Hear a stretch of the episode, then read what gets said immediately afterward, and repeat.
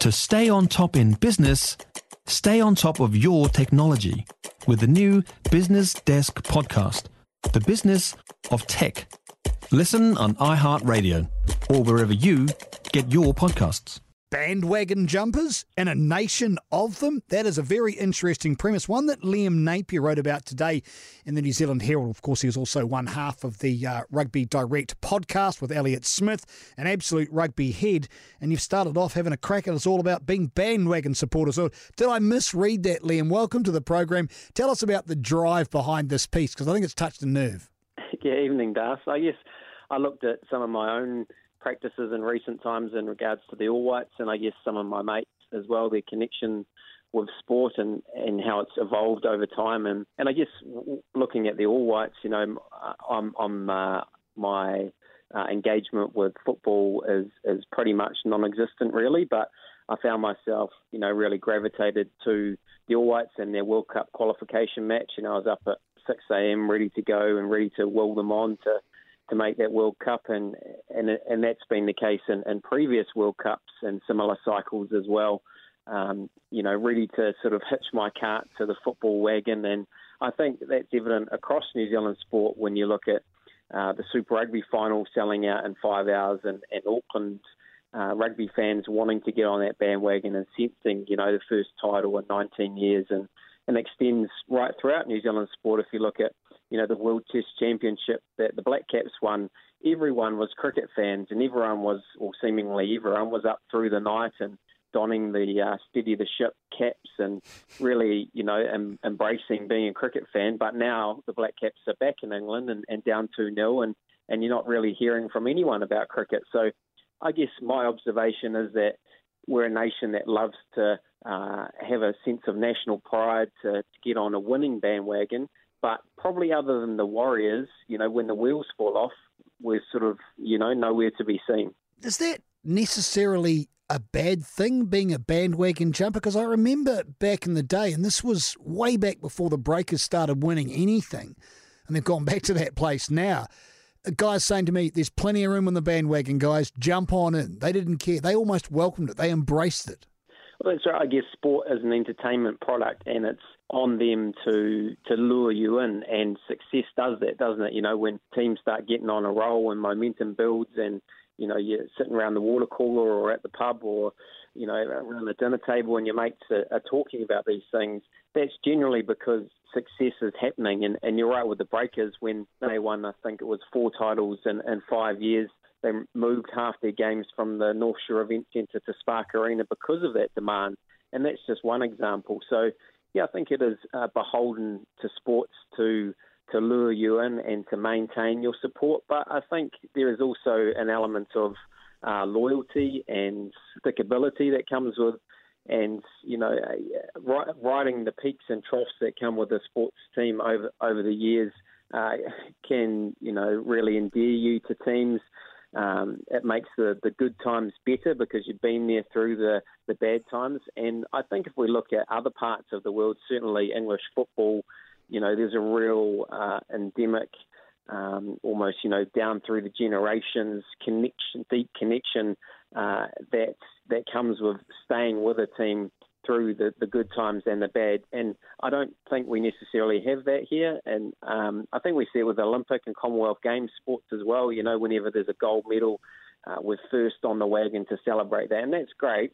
But you know, what about uh, you know um, all the rowing World Cups or the cycling World Cups that don't get the promotion, and, and those athletes are sort of you know um, banging away behind the scenes. So we love to celebrate success. Uh, but yeah, I don't think we're always there through through the bad times. How complicit are we, i.e., the media, in this, around covering this and creating that groundswell and that interest? Plainly, they've got to be winning because that does turn people onto it. But if the media aren't there making a noise, it's not going to happen. So we, and I say we loosely, but we're in this role, are we not, Liam? Yeah, we certainly play a, a massive factor in what sports get coverage first and foremost, and you know audiences drive that to a point. But um, you know, uh, I guess that's uh, partly um, driven by resources and, and, how much you can cover and accessibility and all those sorts of uh, different things. And but yeah, it is uh, on us to give athletes promotion when they're when they're doing well and when they're doing not, because nothing in sport is linear, is it? You know, no no one ever wins forever, and you know, uh, let's hope for the Warriors, no one ever loses forever.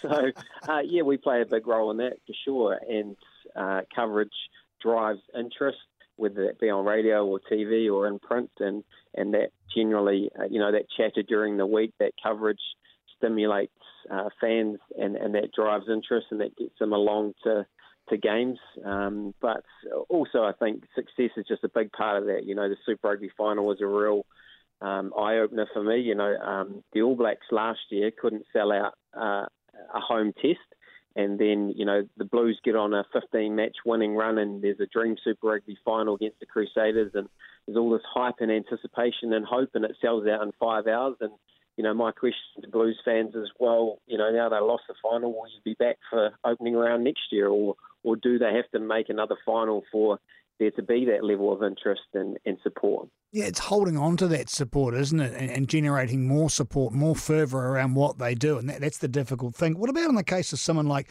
Israel Adesanya, who can be a very divisive character? Uh, the words he's been speaking around refusing coming back to New Zealand because the way the government uh, treated his teammates and so on and so forth. People have climbed on that bandwagon because he's so compelling to watch and to listen to. But how quickly can that turn? When you look at the coverage of the media and some of the things he said, it can be a poisoned chalice, a, a double-edged sword, if you will, Liam.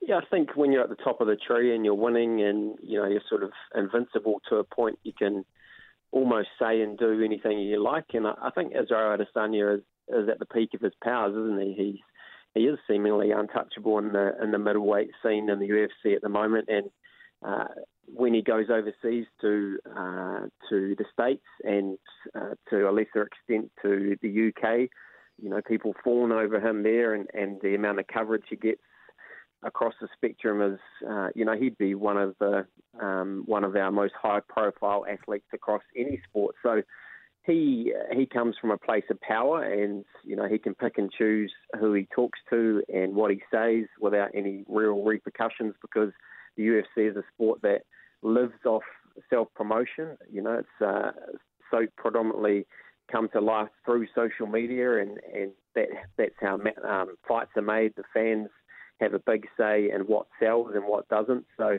you know, uh, fight sports are very um, they're, they're, promotion, they're entertainment. They sort of get it from that perspective. They're, they're out there, they put themselves out there, and they sell their sport really well. So Israel Adesanya at, at the moment, you know, he's at the top of his game. He's winning. He can say and do anything he likes. But, you know, if he loses a title and, and has a couple of back-to-back losses, then who knows? You know, maybe one day uh, fighting in New Zealand will be attractive because uh, other fights and other uh, locations around the world won't be so easy for him to, to sort of sell out and, and headline cards. You know, he, he's not going to be where he is forever age catches up with everyone, and, and there's always new contenders emerging. So um, I think there's an element of you know being a wee bit wary of not burning too many bridges, but at the same time, he's a made man already, isn't he? So uh, at the moment, he's got nothing to lose.